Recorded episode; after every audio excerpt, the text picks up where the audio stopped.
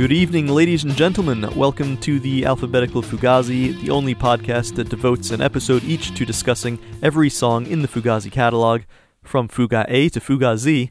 I'm your host, Ian James Wright, and joining me today to discuss Facet Squared from 1993's In on the Kill Taker is John Davis of the bands Q and Not U, Georgie James, and Title Tracks, and who works as a performing arts archivist at the University of Maryland. John, how's it going? It's great. Thank you for having me on your show here. Absolutely. Thanks very much for being on. We talked with your erstwhile bandmate Chris Richards on one of the early episodes of the show, and fans love it. I think they'll be glad to hear from you, and who knows, maybe we'll make it a hat trick with you, Q, not you guys. Sure. I don't think I ever actually met you in person before. I'm not sure though. I used to, back when I lived in D.C., I played a lot of shows like with Laura Byrne before you started collaborating with her, so I wouldn't be surprised if we were in the same room at some point. Yeah, I'm sure. Something like that. But yeah, so do you want to start off by just telling me a little about your relationship with Fugazi as a fan, a fellow musician, as a label mate, how you first got into them and got to know them? Yeah, I mean, there's so much to say, and I'll try to keep it as short as I can, but I first heard the band as a teenager. I think I was maybe 14 or 15 years old at the time when I first heard them, and just friends of mine in school were passing around mixtapes, and I knew that they were a band that people were really excited by. This was sort of after Repeater and the 3-song single and the first 2 EPs. That stuff was all out at that point, and Fugazi in the DC area was already this really like titanic thing that people were just really excited about and moved by and inspired by. And so I was hearing about it, and the summer of 1991 was kind of like a big turning point for me as a person and musically. That was sort of the beginning of me really exploring punk music and indie rock and alternative and whatever for the first time. I started going to record stores that summer and, buying like Sonic Youth and Firehose and, SST type stuff.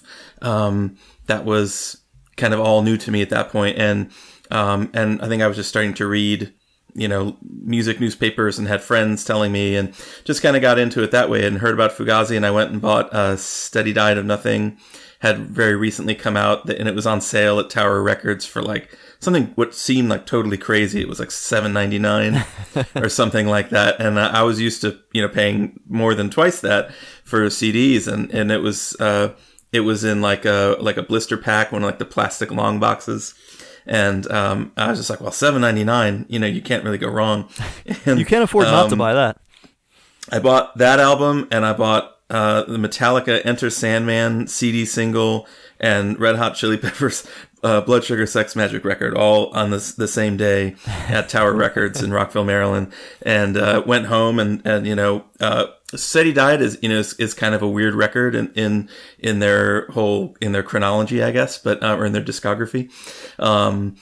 And it was I was a little slow to warm to it, but it made an impact quickly, and then I just really completely got into the band very deeply over the next 6 months. And then I went with some friends to go see them live in April of 1992. I think it was April 4th, 1992. I saw them play with L7 and Bikini Kill at Sanctuary Theater in Washington, D.C. And that was my first punk show. Wow, and, that's a huge bill. Certainly one of the best I've ever seen, and very life-changing. I mean, I just walking into that building, it was such an amazing mix of fear. Like, I was very afraid, and it was very warm, and it just smelled like humanity, and it was there was so much information to absorb, and the lighting was unforgettable. Like, just in the space, this sort of weird half darkness that was in there, and it was just so many people, and I was so intimidated and scared and excited and in awe of everything. And so that, that day, that night changed my life, right? I mean, that's completely changed my life. And I knew very little about Fugazi, but I did love Steady Diet of Nothing and was getting into Repeater and all those kind of records. And I remember I didn't like all the songs that Ian sang, like in reality, I thought that was actually Guy singing and vice versa. And so when I saw them live at that first show, I was like, this band is so cool. Like they just have like different guys singing the song. Like, I was completely confused about like who did what just from listening to the records. So, but seeing them live was, I mean, truly mind altering. And, I couldn't believe like the proximity that I could get to the stage and to the bands. And it was just like, that was it. I mean, everything was completely changed from then on. And so the rest of the year was just me getting deeper into DC punk and other punk rock music and just sort of falling in love with bands like Grey Matter and Rites of Spring and Holy Rollers, Shudder to Think, Jawbox especially. And then I went back and saw Fugazi again that fall at the same place, Sanctuary Theater. And like this time I went up on stage and like sat there and watched them from the stage. And it was just, you know, again, it just changed everything for me. So, they were, you know, the most important band in my life for sure. And, you know, just from a very early age had an important spot. So, yeah, I've always loved them, still do. Yeah. I don't think that's a venue that I ever, got to go to. Did that close down? It's still there. It's like it's part of a church, and you know I think it's still there. But I think you know as far as punk shows happening, you know a lot of the venues you know would just kind of come and go. Right. So there were shows there during that period, and then you know I remember going back to see you know I think I saw Fugazi and Lungfish there maybe a few years later, and Q and Not U did play there once. In the, you know, early 2000s, it was never a main spot, but it was an important spot and it was just the perfect size. And, you know, again, for me, seeing those really formative shows there, in many ways, it is like the perfect venue because I saw perfect shows there. Yeah. I read an interview with you where you named it as your favorite unconventional DC venue. So wish I would have gone there. I guess that escaped my attention in my DC years. So yeah, obviously you went on to be in bands yourself and be on Dischord. In fact, I won't ask you to you know run down a whole list, but any particular memorable interactions with Ian and the guys? I would run down a whole list, and I just don't want to bore you with 8,000 stories. But, you know, it was just, they, again, like sort of what was so amazing about, you know, what is still so amazing about, you know, the members of Fugazi and about Dischord Records and all that stuff is just, it's sort of what I'd always thought, you know, punk rock was supposed to be about, which is this sort of, you know, dismantling of like borders and barriers between, you know, all the participants in the scene, between the musicians and fans and zine editors and promoters and photographers. It's like everybody was just able to mingle. And even, you know, Fugazi, who was this internationally well-known, successful, blah, blah sort of band. I mean, you could just go talk to them. And it was and is just so incredible. And I mean, the very first time I ever spoke to Ian was on the phone because I just looked up Dischord in the white pages because I forgot I was calling him about something like some show I'd heard about. And I don't know who I spoke to. It might have been Ian MacKaye. It might have been Amy Pickering or Cynthia Connolly or someone. But they just said like, okay, well, we'll pass the message along to Ian and he'll call you back. And of course, you know, I was just like, oh, sure. Yeah. Ian's going to call me. And, you know, I was like 15 and, you know, one afternoon, like my mom is just like, oh, John, you have a phone call. And I just pick up, he's like, yep, Ian MacKaye. And I was like, oh my God, it's Ian MacKaye. And so I just, you know, talked to him for probably an hour on the phone, just peppering him with questions like, so Embrace, oh, what were you thinking when you wrote this song? And, you know, he just really patiently sat with me through all that and was always supportive. He's, you know, I told him I was in a band and he was just sort of like, you know, send me a demo tape, keep me posted on what you're doing. And, you know, I mean, he's just a top class quality person and is, you know, the way he is about our community, about our music community. It's just so genuine and so supportive. So always gonna be grateful to him for that. And he was welcoming from the beginning, which is just all the more remarkable because it's kind of a scene, especially at that time, that was famous for like not being that welcoming and for being cliquish or whatever. And that, you know, I rarely had that experience. Certainly with like people from Fugazi or anything like that. You know, everybody was quite welcoming to me and humoring, you know, I mean, they allowed me to just like, I didn't know what I was talking about or what I was doing. And they just, you know, they answered my questions and, you know, supported whatever I was doing. And it was great. Well, what you said about tearing down borders seems like it would be a perfect segue into the song we're discussing today. And maybe I would be a better host if I actually did that. But I just, before we do that, I did want to ask you about, you helped put on this exhibition last year in Mount Pleasant about Fugazi. Yes. Can you just tell me a little bit about that and about your broader archival work? Yeah. I was a musician for, you know, however long, 10, 15 years where I was touring pretty much all the time. And, but eventually kind of came to the realization that I wanted to have a career that, was, you know, that I could be home more often and, you know, thought about what would be something that would excite me in the same way that music does. And the idea of being a librarian or an archivist, came up from that, you know, and that was also punk inspired, you know. When Q and Not U was on tour, we would sometimes stay with Henry Rollins in Los Angeles, and he would kind of give us the, you know, the tour of his archives and would, you know, show us all the, just, you know, the recordings and the photos and the flyers and all the stuff that he had saved and very meticulously, organized and processed. And, that just really, that really resonated with me as something that, I was excited by. And, Ian MacKaye was another person who does that. And several people from the punk world have gone into, to become librarians or archivists. And, so that's what I did. I went to grad school to become a librarian and an archivist, and I started working at the University of Maryland in 2013. My boss there was Vin Novara, who was the drummer in the Crown Hate Ruin, who were a Dischord band, and we had just known each other for a long time, and he was really supportive of my interests in bringing punk in as a performing arts subject that we collect at Special Collections and Performing Arts, which is where I work at the University of Maryland.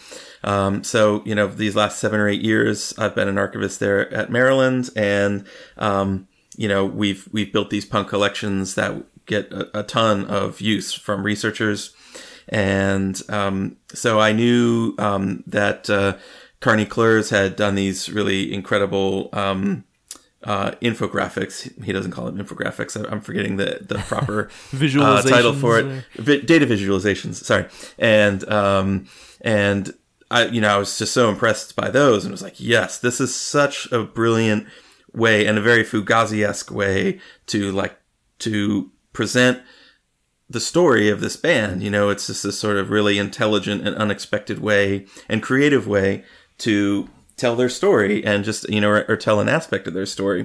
And one of the most important aspects of their story, which is their ties to this community, like what they did for the city and, you know, the places they played, the, you know, the causes that they raised money for, the musicians that they, you know, were in this web with, this network of people. Because that's what this whole thing is about. That's what this subculture is about. It's about people and people being connected to each other, helping each other, working together to just do something different and to do something that matters. So, you know, Carney's project was just like, yes, that is great. And Jason Hammaker, who owns the Lost Origins Gallery where the exhibition was held, again, is another old friend from the DC punk scene. I've known him for over 25 years, you know, our bands played together in high school, et cetera, et cetera. So it just all really came together very nicely. Jason was great, super supportive, very hardworking, very dedicated to making this show, be, you know, everything that it could be. You know, we had, I mean, we had the support of the band. I mean, they weren't involved in it, but Ian let us borrow some materials from the band's archives and from the Dischord archives to sort of help enhance the show. They all came by and I think kind of essentially, I think, gave it their blessing, relatively speaking. And, but it was just it was a great experience and something I would like to do more of. And I just thought it was a really good way to sort of tell an important aspect of that band's story. Yeah, I agree. I wasn't able to be at the exhibition, but I did see Carney's website, and I believe I sort of mentioned that at the beginning of this podcast, how I reached out to him actually pretty early on because he scraped a ton of data for this project from the Fugazi Live Series website, and he didn't really get into the frequency of the songs that they played live, which is something that I was interested in. So he actually just gave me his raw data and let me do some tweaking with that. So thanks again to him, and I'll link his project in the show notes for this episode. And I guess one thing by way of introducing today's song, which is Facet Squared, the first song on the album In on the Kill Taker, is that this is a top 20 live song in the Fugazi career on my list of most frequently played songs from that data set. This one is number 18. So it's a banger, right? It's a hit. The guys must have liked it pretty well. So, John, what's the first thing that you'd like to say about Facet Squared? What's our first angle that we should take here? Well, I think I first heard it before it was out because it was one of the earliest Fugazi shows that I went to. I'm pretty sure I remember them playing this, but it was... I didn't know what it was because the album wasn't out yet, but it was, and I couldn't really understand what he was saying, but it was clear that, there was a lot of passion behind the vocal performance. And really the only thing I could make out from what he was saying was like, they should never touch the ground. Right. And I was just sort of like, what does that mean? Like that, because I didn't know any of the other context of the song. So about, 8 or 9 months later is when In on the Kill Taker, the album that the song comes from, actually came out, which was, I think, June 1993. And, that was an album that I was just so excited for that to come out. I mean, I lined up outside of Yesterday and Today Records in Rockville, Maryland, that morning, I think, just waiting for the store to open so I could go in and get the record. And then, you put that record on and then it's the first song and it's, it has this sort of martial quality to it, to like that, this sort of the beeping and like the staccato notes and everything. And again, it was still really difficult to tell what he was saying. It's not much easier to understand on the record. No. And so, I spent some time with those lyric sheets and, I sort of took away from it that this is very much a song written in the wake, in my opinion, in the wake of the Gulf War and, of this sort of, late stage Reagan Bush, type of patriotism and just, how already just, I mean, even as young as I was at the time when the Gulf War occurred, I was 13 or 14 and, I was not particularly political. But I was already, it was just like, this seems wrong. And, so hearing that song, just a couple years later, it started to feel to me like that it was, like I said, like in the wake of that war, this idea of nationalism and, the power of a flag, and kind of the power for ill it just sort of, and it dovetailed nicely with the music because I just sort of picture this sort of night sky and like, tracers going up, I'm not sure what your experience was with the Gulf War, if you remember anything about it, but just, again, I was pretty young and I was remembering seeing on TV, these tracer flares or these missiles or weapons or these things just flying through the night sky. And you just see them on TV, just like the night lighting up with these like deadly lights. And, I was just completely picturing that as I listened to the first, 20, 30 seconds of Facet Squared. And then Brendan and Joe just kick in and it's just like, bam, just like, yes, you feel it. And you know, people used to sort of, or probably still do, would, you know, kind of try to put down Fugazi for, you know, sort of being overly righteous or whatever it was. But like, that was just such a righteous feeling, that song, you know, like the way when the music comes in. And I know that, you know, they were criticized for being self-righteous or whatever, but it was just like, yes, this just all came together with that music. And, being able to hear a recorded version of, like a studio version of it, I could make out a little more clearly what Ian was saying. And, the second verse sort of, you know, and you probably have thoughts on this song too that I'd like to hear. Yeah. But, you know, the second verse of the song sort of felt like a little, like a little incongruent almost with the beginning of the song. Like the first minute or two of the song is, to me, seems like this, you know, response to American militarism at the start of the 90s. And then the second verse is kind of like, is this about like Generation X, like, slackers, you know, like, yeah. The second verse, by which you mean irony is the refuge, etc. Yes, yeah. That's interesting, right? It first appears to be certainly a song about nationalism, but yeah, that verse, right? Irony is the refuge of the educated, always complaining, but they never quit. Cool's eternal, but it's always dated. So then all of a sudden, mm-hmm. You're like, is this actually a song about scenes, like music scenes, and tribalism within that?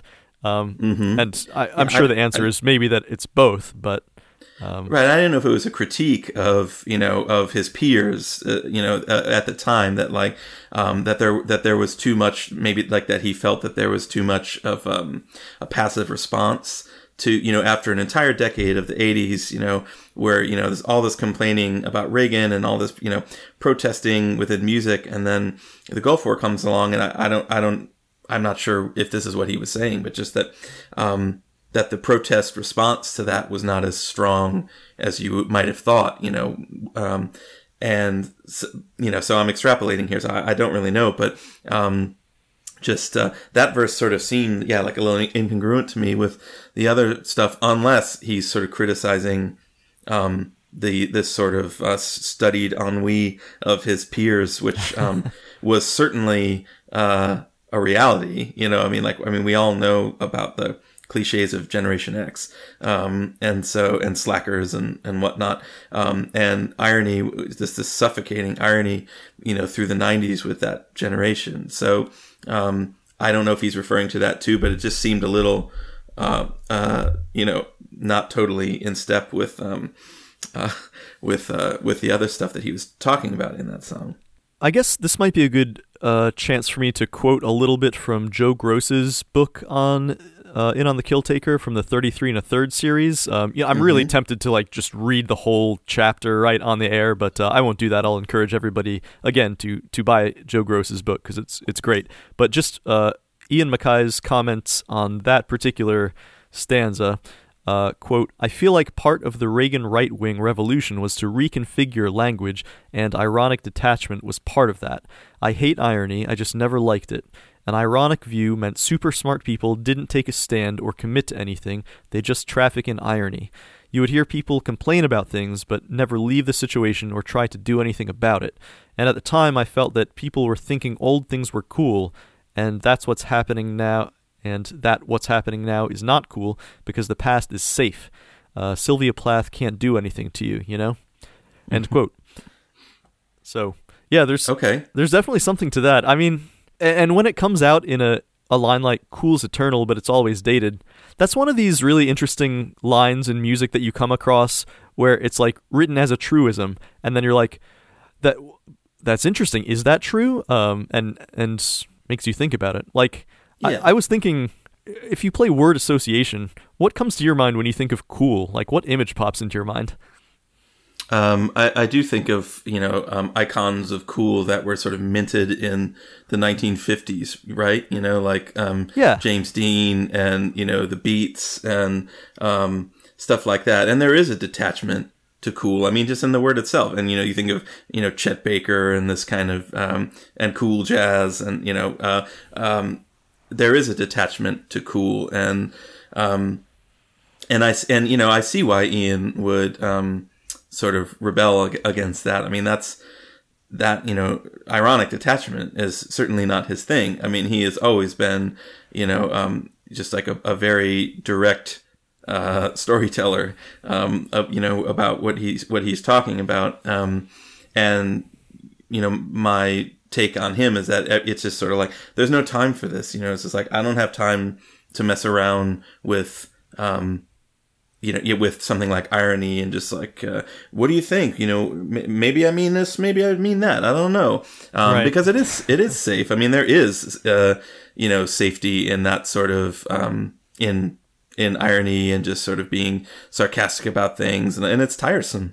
And I, you know, I've always appreciated that, I think, about Ian, and that you don't really get that. So even though maybe cool's eternal, but it's always dated, you know, perhaps is just his opinion. It certainly makes sense coming from him. I mean, that is a statement of truth, for Ian MacKaye, that's for sure. And it resonates with me as well. Yeah. And like, it's, well, first of all, I agree. You know, if I think of the word cool, what comes to my mind is like something like an amalgam of, yeah, James Dean and Johnny Ramone or something, you know, blue jeans, leather jacket, plain white t-shirt, sunglasses, electric guitar if you can get it, you know, just stuff like that. And it's, I think one thing that invokes a little bit is how cool is associated with youth so much. I mean, plain white t-shirt, it's like super cool. If you're young and in shape, nothing looks better. If you're sort of old and out of shape, nothing looks worse, right? Mm-hmm. Like, and that, it's sort of like when I think of Ian MacKaye, like in particular, he's almost, as he's aged, he almost never looks different. Just like on a sort of superficial level, he's like always just worn the same casual, you know, shorts, shirt, a hat sometimes, and it's like always him throughout the ages. So his particular brand of cool seems to be eternal, right? That was something that was happening in the DC scene at the time. You know, I think just from my understanding of it was this sort of, you know, what I guess what's called the young idea. So, you know, I interviewed Jen Smith last year, I think it was, for again as part of my job. I created an oral history series of fanzine creators from the Washington D.C. area, going back to the mid '70s up through the present. And Jen Smith is a musician and you know a fanzine creator, and is credited with inspiring you know the name of Riot Girl. And and so I was, you know, she was there in DC at the time, and she was sort of saying she never really felt that comfortable with this sort of cult of youth that was going on. And I don't want to speak for her, but this is my interpretation of, you know, what she told me, but that she, you know, was sort of a little put off by the cult of youth that was going on in DC at that time, you know, and again, this is not what she said, but just sort of my interpretation was, you know, with, you know, you listen to Nation of Ulysses records and, you know, this is sort of like, I'm 18 forever sort of element to that, which, you know, when I was that age, you know, it was just kind of like, yeah. But now, like as an older adult, it's kind of like, I don't know. I wouldn't want to be 18 forever. I know a lot more now. But like, I understand, you know, what they were going for, but, you know, like as Jen put it, you know, essentially, and I guess I'm paraphrasing, but just she's like, I'm in this to like get old, you know, like I'm involved in punk like for life. You know, this isn't about trying to hold on to, you know, the energy of my life when I was 18. It was just sort of like, this is me, like for good. And you know, when she said that, that was just like, yes, like I you know, I again, that resonates with me.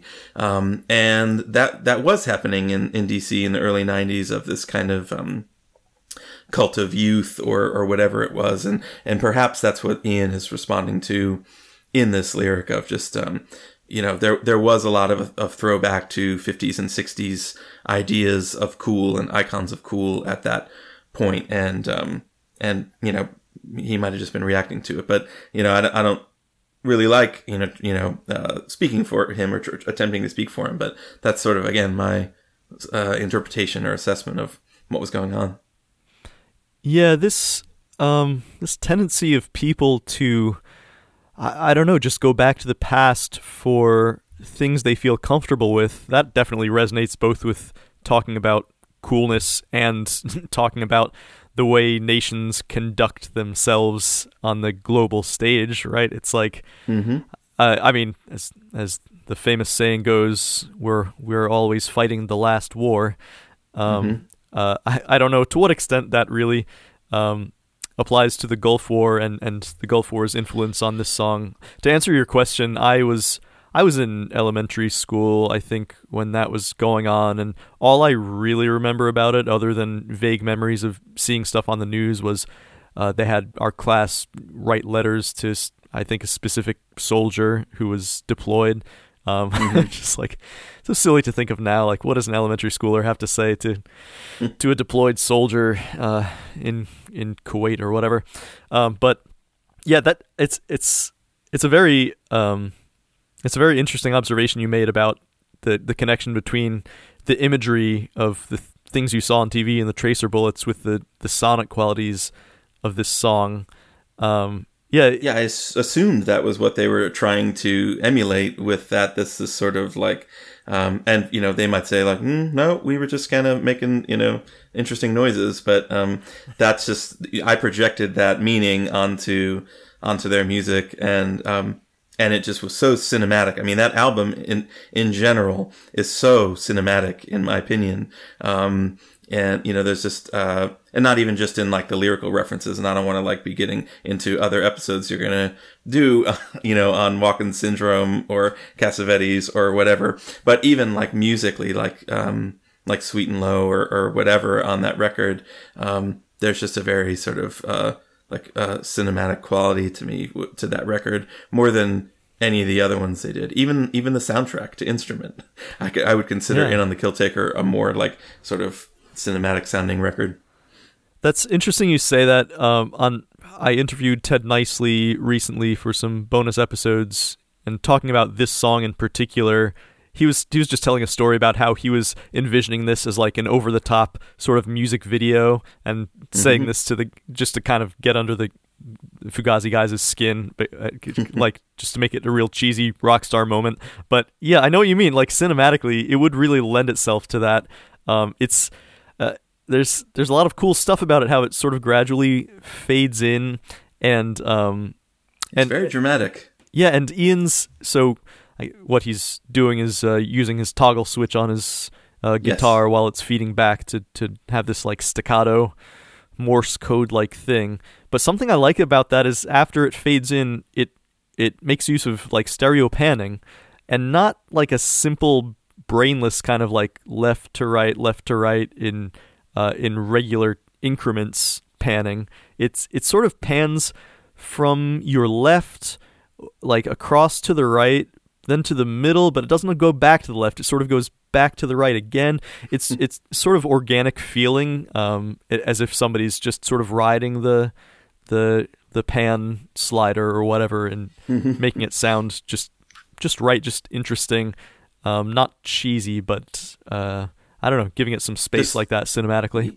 Yeah, thought went into all those little details. I was also thinking about this song, how it also felt like a companion piece in a way to Keep Your Eyes Open, KYEO, the last song on Steady Diet, and so it's sort of like Steady Diet ends and it kind of segues almost into this song. Like again, that idea of KYEO, Keep Your Eyes Open, another sort of Gulf War song to me, of. Just this feeling of like being out there in battle. Like the battle is not occurring, but like you're waiting for it. You're waiting for the enemy to hit, and just that fear that, that soldiers would be feeling. And, that is sort of in the air to me in the same way at the beginning of Facet Squared. It's sort of like, the way it fades in kind of silently. Like I can just sort of just kind of picture someone sort of pricking up their ears. It's like, what's that? Like, you just start to detect the sound. And then, you know, Guy's guitar again with that kind of staccato guitar note. And then, like, bam, like the bombs drop with the rhythm section going in. And, like, not to get too, you know, purple with the, the stuff here, but you know what I mean? Like, it's just kind of like, again, it's just, it just feels like a movie to me. Yeah. That's interesting. Also, when Ian's guitar comes in after Guy's amazing, like, intro main riff, right? His big riff. Ian's guitar comes in sort of lower in the mix, but it's like it's almost like a wall of fuzz, it sounds like. And it's almost as if in a situation where just loud things are happening all around you and your ears are just sort of assaulted by this constant low-level hum, like even after the impact of bombs or whatever, not to put too fine a point on it, you get this sort of like echoing in your ears, ringing in your ears from something hugely loud that has just happened. Yeah, there are a lot of parallels there. Wow. Yeah, I mean, I'm definitely, yeah, I mean, who, again, I don't know for sure, like, what the band, you know, says or thinks, or, I mean, if anything, I think they always seem to kind of just say, like, hey, you know, like, we like leaving something open to interpretation about our songs and our lyrics, and if, like, you know, if this is what you hear, then that's what the song means to you. And I like that about, you know, certain kind of lyric, like about lyrics that are open for interpretation. I mean, it can be frustrating sometimes as a listener, but it's also, that's sort of one of the, that's a fun thing about music. And that's also like the, you know, the communal aspect of the song. I mean, you know, it's like you have, you know, this connection to the music because, you can kind of interpret the lyrics however you want. And so, yeah, so clearly I've interpreted this song in a certain way, you know, from when I first started listening to it, just very much a song in the wake of the Gulf War. Yeah. That's, I guess one more parallel that just came to mind as you were talking is in that intro when the drums and bass kick in, it's one of those parts where Brendan's really sort of wailing on the bell that he has, which, you know, alarm bells, something. I don't know. It's definitely a thing that you could take to great lengths. Yes. As far as companion piece songs, I always thought of this as a companion piece song to Turnover. Turnover being the first song on Repeater, and also the way it begins, this sort of fading in of like feedbacky kind of notes, and then bass and drums come in together.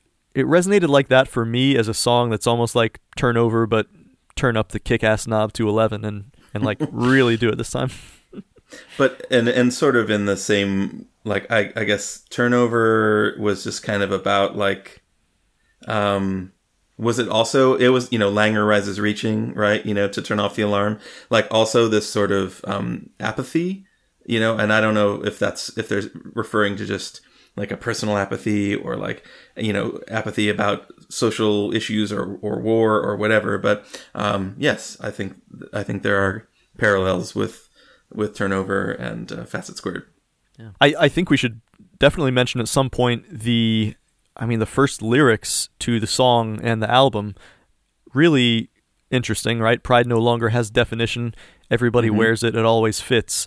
That's one of those lines that just sort of rings in my head, at least, because I remember from a pretty early age being a little confused by the word pride. Like, it's one of the most double-edged words in the English language, right? As far as sometimes it is a good thing and sometimes it is bad. And it's hard to understand when you're coming to grips with concepts like that, right? It's like pride is one of the 7 deadly sins. Pride goeth before a fall, et cetera, et cetera. But then your parents are always saying, well, I'm proud of you. You should be proud of this, you know. And of course, take pride in your country. Yes, of course, all the nationalistic, jingoistic pride things. So yeah, and it's of course a word that ties so strongly into this, like a song about nationalism and, if you will, a song about cool and maybe if it is about that, about your music scenes. It's a parallel that you could draw between those is, you know, I always think about the notions of like people talking about nationalism versus globalism or internationalism. It's like, well, the thing is, I mean, if you're going to be black and white about it and say those are the 2 points of view you can have, like, you think about what are the logical endpoints of these worldviews, and it's like, well, the logical endpoint of sort of globalism, internationalism, that sort of makes sense to me. You can envision a utopian world where everyone has a say and works together toward the betterment of the species, etc., etc. But like, what's the logical endpoint of nationalism? Like, why does it make sense to retract within our borders and worry about America first? Why does that make more sense than, you know, each state being the priority and having them govern themselves, or regions of the country? And why does that in turn make more sense than, yeah, and you get back to, you know, being a humanity in small tribes again. You know, there are so few nations on earth that like share one culture, one language. Even there are always all these divisions. So in what way does nationalism make sense? Kind of, and I that's a thing that if you want to say the song is about cool and music also, that you can bring over to that. Like, to what degree does it make sense to separate these things and gatekeep your particular scene? You know, as long as you sort of share a general punk ethos of collective action and being against the forces of repression, fascism, well, etc. Yeah, I mean, power, superiority, tribalism, these things appeal to some people, you know, and it's just like, it seems like, you know, it's so hard to get away from, for so many people. And obviously that's something we're dealing with now in the United States and even elsewhere. And it's just, there's this element that almost like, is this just human nature, or is this, you know, I can't explain it. I don't know why that is so much more preferable for some people, but it seems to be. And yeah, I mean, like, yeah, pride no longer has definition. Everybody wears it. It always fits. I mean, it's like the concept of pride and patriotism and nationalism and like real America, you know, quote unquote. You know, it's so flexible, you know, I mean, it's a really malleable concept, and you can really just sort of shape it to fit you. However, you know, it can mean anything you want, and people twist it to mean anything that, you know, real America is this. And, you know, this is how you show pride in America. To criticize anything about America means you hate America, right? As opposed to, actually, I love America. I love America, so much that I expect more from it, and that I want to make this a better place. I mean, like, isn't that what we're talking about here? About like making this country a better place, a more fair place, a more just place for everyone. I mean, who doesn't want that? But I think there are people who feel like, well, I don't want that if that's going to get in the way of me getting mine. And that's what we're running into. But, yeah, I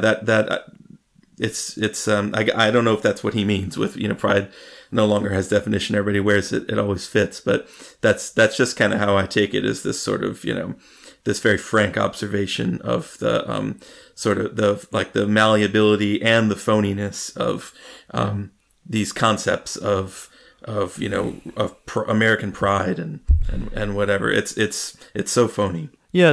The way in which everybody wears pride, it's, you know, just the idea that so many people nowadays claim pride in negative qualities, basically, like people saying like, yeah, I'm a bigot and I'm proud.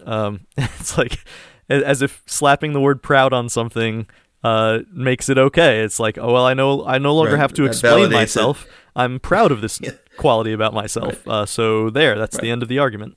Right, but that is an element of this movement, this negative movement in our country, is this sort of like this concept of doubling down. You know, it's like, you know, saying something awful and then just and not apologizing, and you know, and that somehow is like that's real talk, you know, and it's just something that, like, we got to figure out how to improve this, because it's it's making America worse. Yeah, and in that way, comparing it to today's situation, it seems like a song that's so prescient, like so many Fugazi songs are, in the second stanza too, because like, so to quote from, like one more time from Joe Gross's book about the second stanza, "Strength is the bait that keeps us so busy. If it's perforated, then I'll tear it to bits, all sense lost in the frenzy." So Ian says about that one, "I wrestled with that lyric. At one point, the line was, 'Strength is the chum,' instead of the bait. I like the stuff, like the stuff you bait sharks with. I wanted to get across the idea that part of the rationalization for violence is just to be strong, with nothing but the idea of strength behind it, no other reason. And anything that is weak, that shows weakness, is just destroyed in the chaos." End quote. So that's like, that's so relevant to our situation. You know, just the idea of strength with nothing behind it seems like it could be the campaign slogan for Donald Trump. Like, it's, you think about the, the Barack Obama famous hope poster. Like, it wouldn't surprise me at all to see one of Trump that just says strength underneath it, right? That's like, yeah. I bet if I worked for his campaign and I pitched him that, he would be like, "I love it. Let's do it. Just strength, one word. That's the campaign," right? Because it's like, it's the only thing he wants to project. No questioning anything. No brooking any kind of not only disloyalty but disagreement. It's just strength, which means do what I say, and that's an end to it. Yep. Yeah. I mean, that's he seems desperate to convey that as an attribute of his. So yes, certainly that's something that they really try very, very hard to get across, as if that is what is actually at the core of this, rather than fear. But anyway, yeah, it's only just now looking at the lyrics that I've noticed the first word of each of the first three stanzas is pride, strength, irony. Like, just sort of, Ian has a lot of ideas about these general concepts that he wants to get across in this song, and sort of ties it all together in a nice way. And speaking of tying it up, it brings us to what the chorus is about. They should never touch the ground. It's sort of one of those songs where, I mean, you and I have listened to this song so many times that we probably almost never pay attention, but it's one of those songs where it's talking about something throughout and you never realize what that thing is until the very end, which is that they should never touch the ground refers to flags. That's why flags are such ugly things. They should never touch the ground, which Ian is on record talking about. Like, that's when he was in Boy Scouts, I believe, that he's taught that you're not supposed to let the flag touch the ground because... Right. The ground gets the flag dirty, it soils it, and the flag is something to be honored. But his point of view is that, in fact, the ground is the thing that's honorable. The world we live in and share is what has, strength and honor. But flags and borders, those are the ugly things. Those are the things that bring dishonor to the ground. So that's why flags should never touch the ground, which is a really nice turnabout. Yeah, it is well put. It also evoked for me that idea of like they should never touch the ground. Was also just sort of like boots on the ground as far as military and soldiers of sort of landing as invaders on a place again. Again projecting my Gulf War thing onto this song, just about going to another country to fight. I wasn't sure if that was sort of a double meaning that possibly may have been intended. I don't know, but I did think of that. Yeah, that's one of those things that if you're listening to the song for the first time, I wouldn't be surprised if that came to mind. I don't remember the first Gulf War enough to like, is that a phrase that was in common parlance at the time? I don't even remember. I certainly have heard it a lot, in the more modern George W. Bush era. I guess wars. I don't know. I've always heard it, but it's possible that is a newer one. But just that sort of idea of like, well, we'll have boots on the ground. Yeah. Just meaning we're going to have a presence on this place. In this other place. Some sort of like a landing essentially. And yeah, I'm not sure if that's what he meant or not, but it evoked that for me. I probably shouldn't let this moment pass lest I forget without pointing out that the title of the song, Facet Squared, of some confusion to people, but so it comes from the line, flags are such ugly things. I guess as a working title, they acronymized that into FASUT and just sort of called it Facet, and then just sort of evolved into the title that it has on the record, Facet Squared. So that said, I wanted to ask you, because I really like the sentiment of this song and the idea of flags being such ugly things and such. But like, I have to confess, I sort of like flags a lot, just simply from a visual and design standpoint.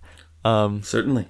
Yeah, it's if people who have never really looked into that side of things, I'd like to put a link in the show notes to a TED Talk from Roman Mars. You familiar with Roman Mars and his podcast, 99% Invisible?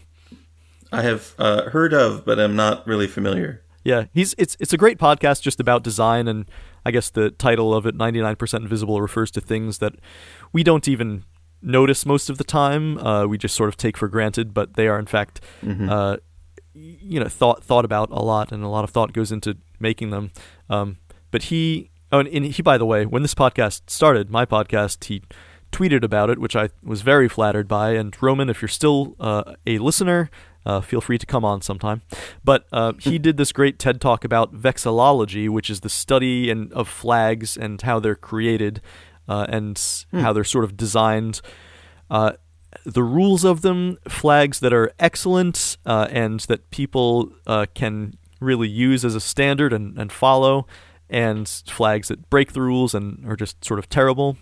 But it's an area of study that's like, it sort of speaks to me because you can get super nerdy into it, right? Because it's closely related to heraldry, which is like the study of coats of arms and stuff like that. Mm. It's like the sort of thing that like, there's the kind of nerd who goes to the Renaissance fair and is like interested in the swords and whatnot. And then there's the kind of nerd who's like, well, I'm super interested in the design of people's coats of arms and things like that. There's also blazonry, which is a kind of quasi-language that's like a combination of Middle English and French, which is how coats of arms and flags are officially described. So, for example, listeners who are familiar with the Washington, D.C. flag, which is actually the George Washington's like family arms, you would say to describe what that flag is: Argent 2 bars gules in chief 3 mullets of the second, which is just translated to normal English, which means on a silver or white field there are 2 red horizontal bars, and above them 3 stars of the second color that I just mentioned. So basically flags, you can get real deep into it, and I think there's a lot to admire about that. I mean, it's fascinating, and and just the meaning that people again just sort of project onto these things, and this idea that like if you drop the flag on the ground, that that it's ruined.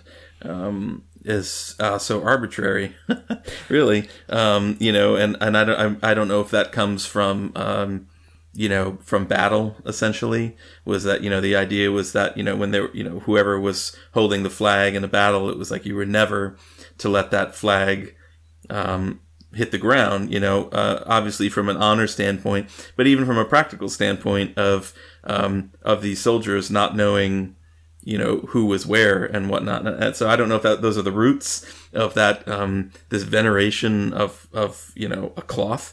I don't know, but I've wondered if that was where that comes from. Well, and it speaks to the beguiling power of a flag, and there's symbols, there's something well, there's something to be admired in it, and there's also it shows you how dangerous it can be. Like, I mean, in that TED Talk I mentioned, he points out that in Chicago, right, another very famous flag, police officers in Chicago, at their funerals, they often, like, their coffin would be draped in a Chicago flag.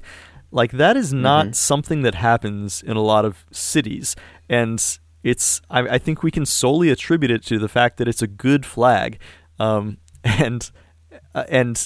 that same way though, the idea that it can be waved and inspire you to kill your fellow man over, sort of just questionable motives of geopolitical dominance. That's like definitely the downside of it. Yeah, I mean, pride in, where you're from, I mean, that's a big deal for lots of people. I mean, just speaking of Q and Not U, the band that I was in, one of our first T-shirts and one that like still gets made, it's just the name of our band on a red shirt, and then it's the D.C. flag underneath it, just flipped upside down. Yeah. And that's it. And that was a big deal to us at the time, of just like, we are from D.C. Like this, like the regional aspect of that. There was so much pride in that, of that, like, we love this place, we love this scene that we're part of, we love these people, and like, we're going to like go out there and evangelize like on behalf of this place. And so being from DC was, so much a part of our identity. And that was influenced by Nation of Ulysses, and, who made a DC flag, part of their, stage set, at least, in photos that I had seen of them. And, we were just heavily influenced by them. I can understand, the sort of the intense pride that a flag can represent, that those seemingly random symbols can represent, because, it's a place you love, it's people you love, it's values that you ostensibly, that you love. I get it. But it can be destructive. I get it. I have a tattoo of the DC flag. It's there you go. It's yeah. There's something to it that I really love. But yeah, would you kill for it? Would you fight and die for it? That's the question. Yeah, it's a thorny issue, and it's like, if nothing else, it's really great to think about in the way that Ian MacKaye puts it forth in this song. It's a head scratcher. It's a thinker, and it. It makes you meditate in the way that a lot of good Fugazi songs do. Right. I mean, that's the idea. It's just sort of to challenge this notion that is accepted by so many. It's like, just think about it, and that's just sort of what I take away from this. Before we move on to sort of like talking about how we feel about the song ultimately, I wanted to mention live versions of this song. Usually I try to, run down, look at some live performances, see if there are any differences in how the band did it live. This one, not much. It was usually super faithful to the record. The only main difference being that Guy would usually throw some extra notes into the intro, so it's not rhythmically exactly the same. Otherwise, they played it very faithful to the record. And who can blame them, really? It's I think they sort of got it right the first time with that one. I also like to look up if any bands have done covers of it. Can't really find many, surprisingly. This is the kind of song that if I were in the right kind of band, I'd love to do a cover. The only actually one that I could find is by a band called Project 86, which is apparently like a Christian new metal band, but actually did a pretty good job. So I'll put that link in the notes. Check it out. I also went to the Alphabetical Fugazi social media accounts, asked listeners, as I do sometimes, if they have any comments about this song. Sometimes I do that and don't really get much of a response. Some people don't really feel strongly about a lot of songs, but for this one, tons of comments. I guess I'll just read a brief selection of them off. I guess I'll say in general, people seem to really love this one. So your friend and mine, Scott Stenger, commented on this. You guys were in a band together called Korm, I understand. That's right. He says, 27 years later, and the toggle switch / feedback intro still gives me goosebumps. Yeah. Bob Henry says, the way that song builds and explodes like an overfilled water balloon is great. I like this one. It's from Kevin Haley. He says, I was thinking about it earlier today, driving through the rural South. This brought to mind a memory from college. I used to make really crappy paintings and then layer type over with favorite song lyrics and then post them on our dorm room door, thinking that I was being artsy. One time I did it with the Ugly Flags lyric and, like always, put it on display, completely forgetting that my native Hawaiian roommate had just that week hung his pre-colonial Hawaii flag over his bed. Thinking I was being a complete passive-aggressive ass, he was super apologetic and asked if I wanted him to take it down, and oh, how I was so utterly mortified.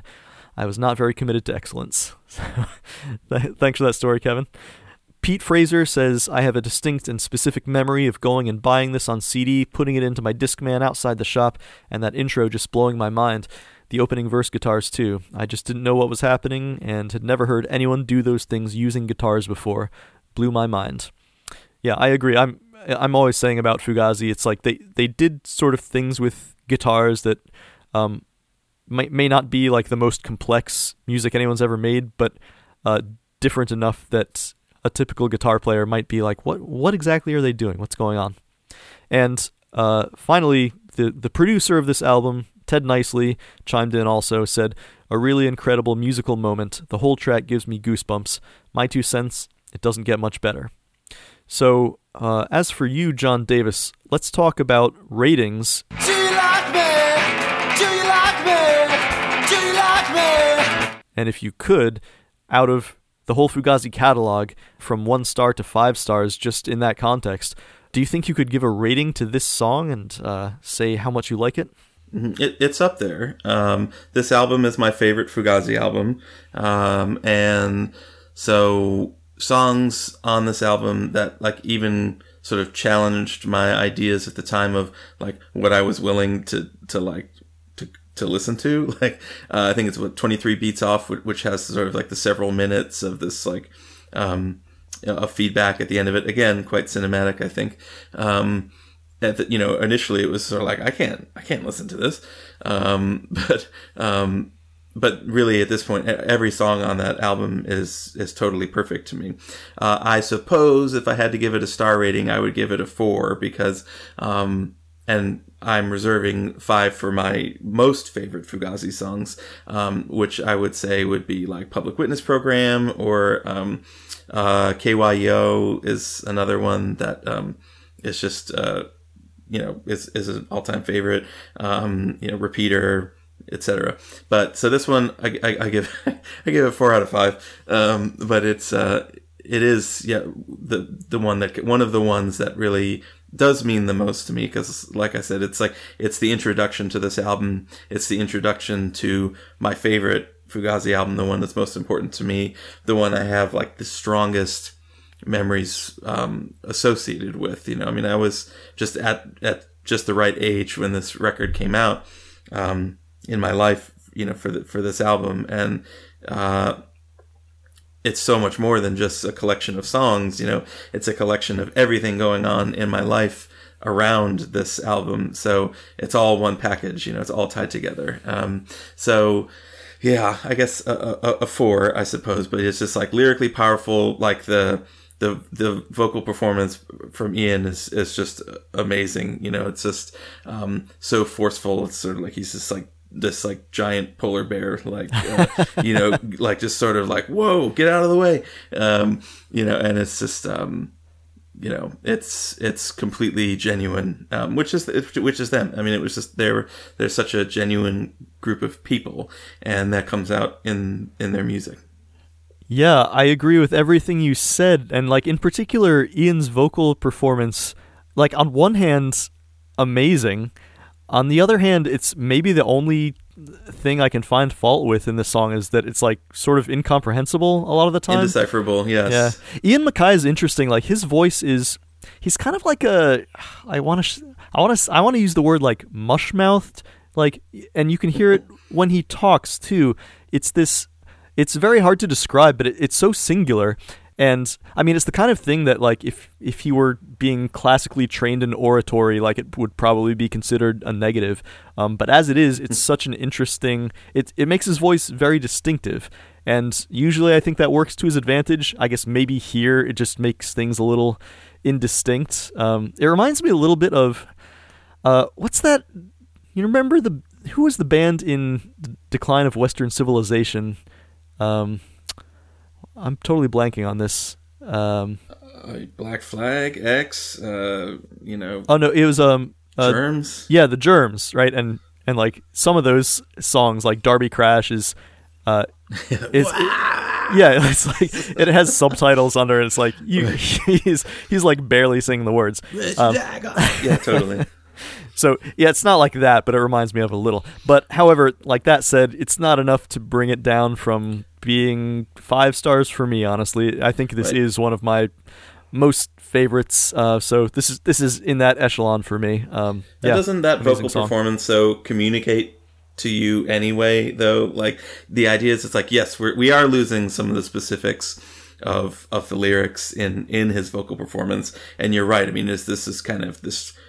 Just like the shout, like this really intense shouting that he's doing in it, but I don't know. Like, I mean, it's very much conveyed, sentiments that I do think still passed along what he was trying to do. But yes, the lyrics in this are so good and so sort of thought provoking that it is a little bit of a shame to lose them, except for they should never touch the ground. That comes through. Also, the irony is the refuge of the educated and cool's eternal, but it's always dated. Those break through as well.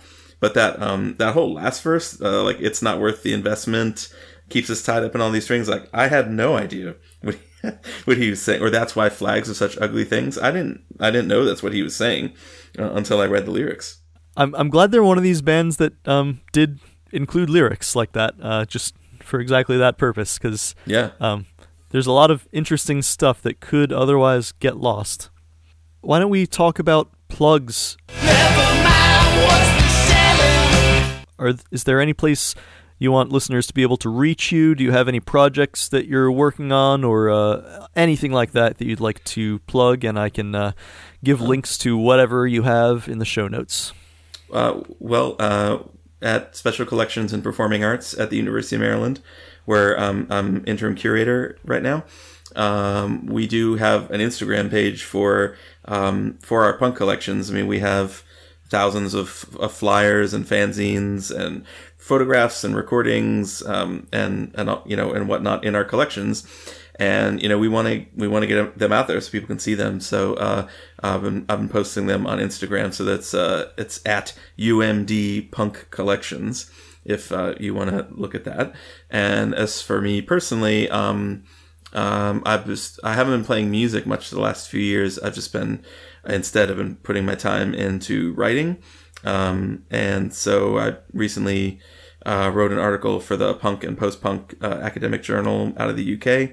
On some of the early years of DC punk and some of the early record labels like Limp Records, and just kind of did a little history of that, and have a book chapter coming out next year in a book called Global Punk Volume 2, I think, where I'm talking about the DC punk scene in the 2010s, which was a bit of a reaction to there's been so much focus on the distant past in the DC scene in the last few years, and which I've been involved in too. I mean, I'm an archivist who is archiving the DC scene going back to the 70s, but with all the documentaries and the books and exhibitions that have gone on, they tend to focus on the 70s, 80s and 90s, and I thought the 2010s was a really exciting time in the DC punk scene. There were just so many great bands, and interesting new record labels and people doing zines and just incredible photographers and really hardworking promoters and etc. So I wrote this book chapter on DC in the 2010s, and that's going to come out I think next spring. And then the big project I'm working on is a history of DC punk fanzines from the 70s into the 21st century, and that's a book that's going to be published by Georgetown University Press. I don't know when it's coming out, but I think it's going to be finished next year, and so my hope would be sometime early 2022. I don't know, but that's my big project right now, and I really am really loving writing books and writing articles and chapters and stuff. And I have 1,000 book ideas that I very desperately want to get into. So trying to finish what I'm working on now and move on to write about more DC stuff, but also other kinds of music that I'm really into, like power pop and things like that. So that's awesome. Well, listeners, check that out. The cyclical nature of things. Maybe in 20 years, there'll be archivists archiving the all the DC punk fan podcasts that of the 2020s and so on. So I hope so. Yeah. So hi everybody from the future. What's up? All right. Well, thanks so much, John, for your participation. Great to talk to you. As for me, listeners, you can reach me as always at fugaziA2Z@gmail.com, and you can join the Facebook group, The Alphabetical Fugazi, and say what you will about today's song, just in case there's something we didn't cover. And I hope you'll join me for the next episode when we will be discussing Fell Destroyed. Until then, keep your eyes open.